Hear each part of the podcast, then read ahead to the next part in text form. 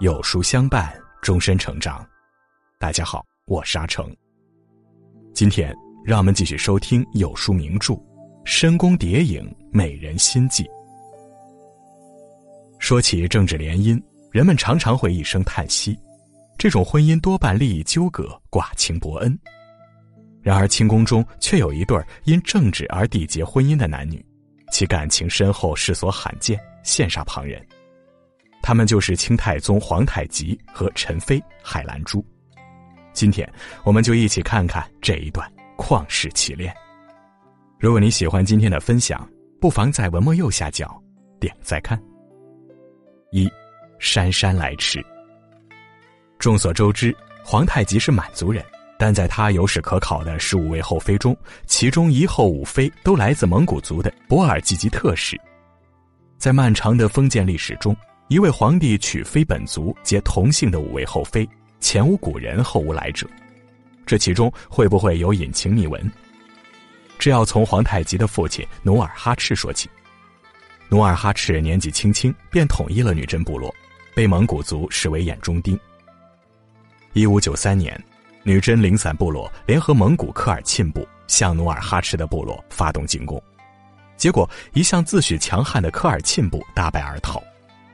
第二年，科尔沁部的明安贝勒派使臣向努尔哈赤求和，从此之后，蒙古和女真往来不断。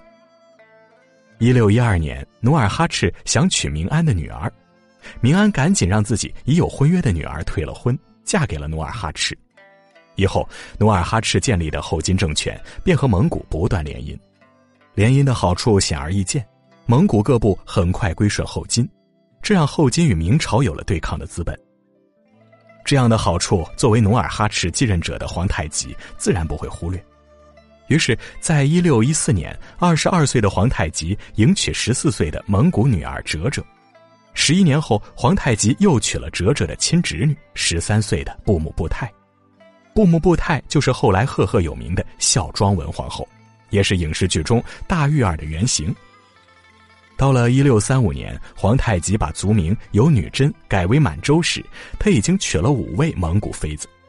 不过，皇太极和这些蒙古妃子并不是多么恩爱，尽管没有多少爱情，联姻却还要继续。哲哲和布木布泰连生了几个女儿，男继承人的缺失给这份联姻蒙上了一层阴影。为了驱散这层阴影，一六三四年，蒙古把布木布泰的亲姐姐海兰珠送入皇太极的后宫。这一年，海兰珠已经二十六岁。海兰珠的进宫成为清史上的一个谜团：为何海兰珠没有在妹妹之前嫁过来？海兰珠此前有没有嫁过人？人们对此一无所知，也没有料到姗姗来迟的她会在皇太极的心中掀起爱的狂涛巨浪。二相见恨晚。海兰珠进宫时，皇太极四十二岁。此前的皇太极如一只雄鹰，翱翔在北方的天空。他那双锐利的眼睛似乎从未因为哪个女子变得柔和多情。然而，在海兰珠面前，百炼钢却成了绕指柔。皇太极进入婚姻二十多年，直到年已不惑，才第一次明白什么是情，什么是爱。论美貌，海兰珠不是最美的。论年龄，海兰珠不是最小的；甚至论性情，海兰珠也不是最好的。然而，在皇太极的眼中，海兰珠是完美的。她聪慧、美丽、娴静、文气，爱情就是这么不讲道理。正所谓“情不知所起，一往而深”。他喜欢和她在一起，他想给她最好的。海兰珠入宫前一年，皇太极已经册封了后宫，其中哲哲是中宫皇后。东宫妃是蒙古扎鲁特部落代清贝勒的女儿，布木布泰为西宫庄妃。但是海兰珠入宫两年后，也就是崇德元年，皇太极改国号为清，重新册立后妃。这一次，一个少见的妃子名号陈妃出现了。陈妃不是一个普通的名号，《周礼图说》记载：“仰观前相，中原紫薇，天子之臣居也。”臣原指北极星，《论语为政篇》中说：“为政以德，譬如北辰，居其所而众星拱之。”很显然，陈妃与至高无上的皇帝有着极其亲密的关系。当年，唐高宗曾经想册封武则天为陈妃，但是被大臣们激烈反对，最后不了了之。这个名号因过于尊贵而极少被使用，以至于到了宋仁宗母亲被封为陈妃时，宋朝的学者还认为是首创。此后几百年间，这个名号也很少见到，一直到明朝，陈妃才逐渐多起来，但仍然是殊荣的代名词。而皇太极恰恰把这个名号给了海兰珠，这一事件甚至被学者认定为陈妃代表皇帝恩宠的经典案例。皇太极不仅把海兰珠封为陈妃，还把她的地位提升至东宫，并把东宫命名为关雎宫。关雎是《诗经》的开篇之作，“关关雎鸠，在河之洲，窈窕淑女，君子好逑。”很显然，在皇太极眼里，海兰珠就是那位远在河州的淑女。对这位心中的淑女，皇太极寤寐求之，琴瑟友之，钟鼓乐之，唯恐爱之不够。另外，关雎宫还别有深意。关雎不仅有情爱之意，还一直被认为是婚姻的典范，是丈夫与妻子的完美状态。也就是说，在皇太极的心里，只有海兰珠才是他的妻子。后宫弱水三千，只取一瓢。那一年刚刚成立的大清，如初升的红日，辉煌灿烂。那一年，皇太极与海兰珠如堕蜜中，万般甘甜。这种幸福在第二年达到顶点，因为海兰珠生了皇子。其实这是皇太极的第八子，但是他却第一次因为皇子降生而大赦天下。在大赦之文中，他兴奋地说道。金蒙天眷，关雎宫陈妃诞育皇嗣，也就是说，皇太极已经把八皇子当做皇位接班人了。此时的皇太极觉得自己是世界的宠儿，他哪里知道命运早已在他身后举起了重锤。三，香消玉殒。沉浸在甜蜜中的皇太极和海兰珠怎么也没想到，身为二人爱情结晶的八皇子竟会夭折。这个含着金汤匙出生的孩子，出生半年多就生了病，皇太极百般调治，还是没能留住他。可怜那孩子去世的时候，皇太极还没来得及给他取名字呢。从此以后，笑靥如花的海兰珠整天以泪洗面，皇太极强以悲痛安慰着脆弱的海兰珠。然而，作为皇帝的他，毕竟不能时刻陪在心爱之人的身边。那时还有几场硬仗等着他去打。他穿上铠甲，跨上战马，却犹豫不前。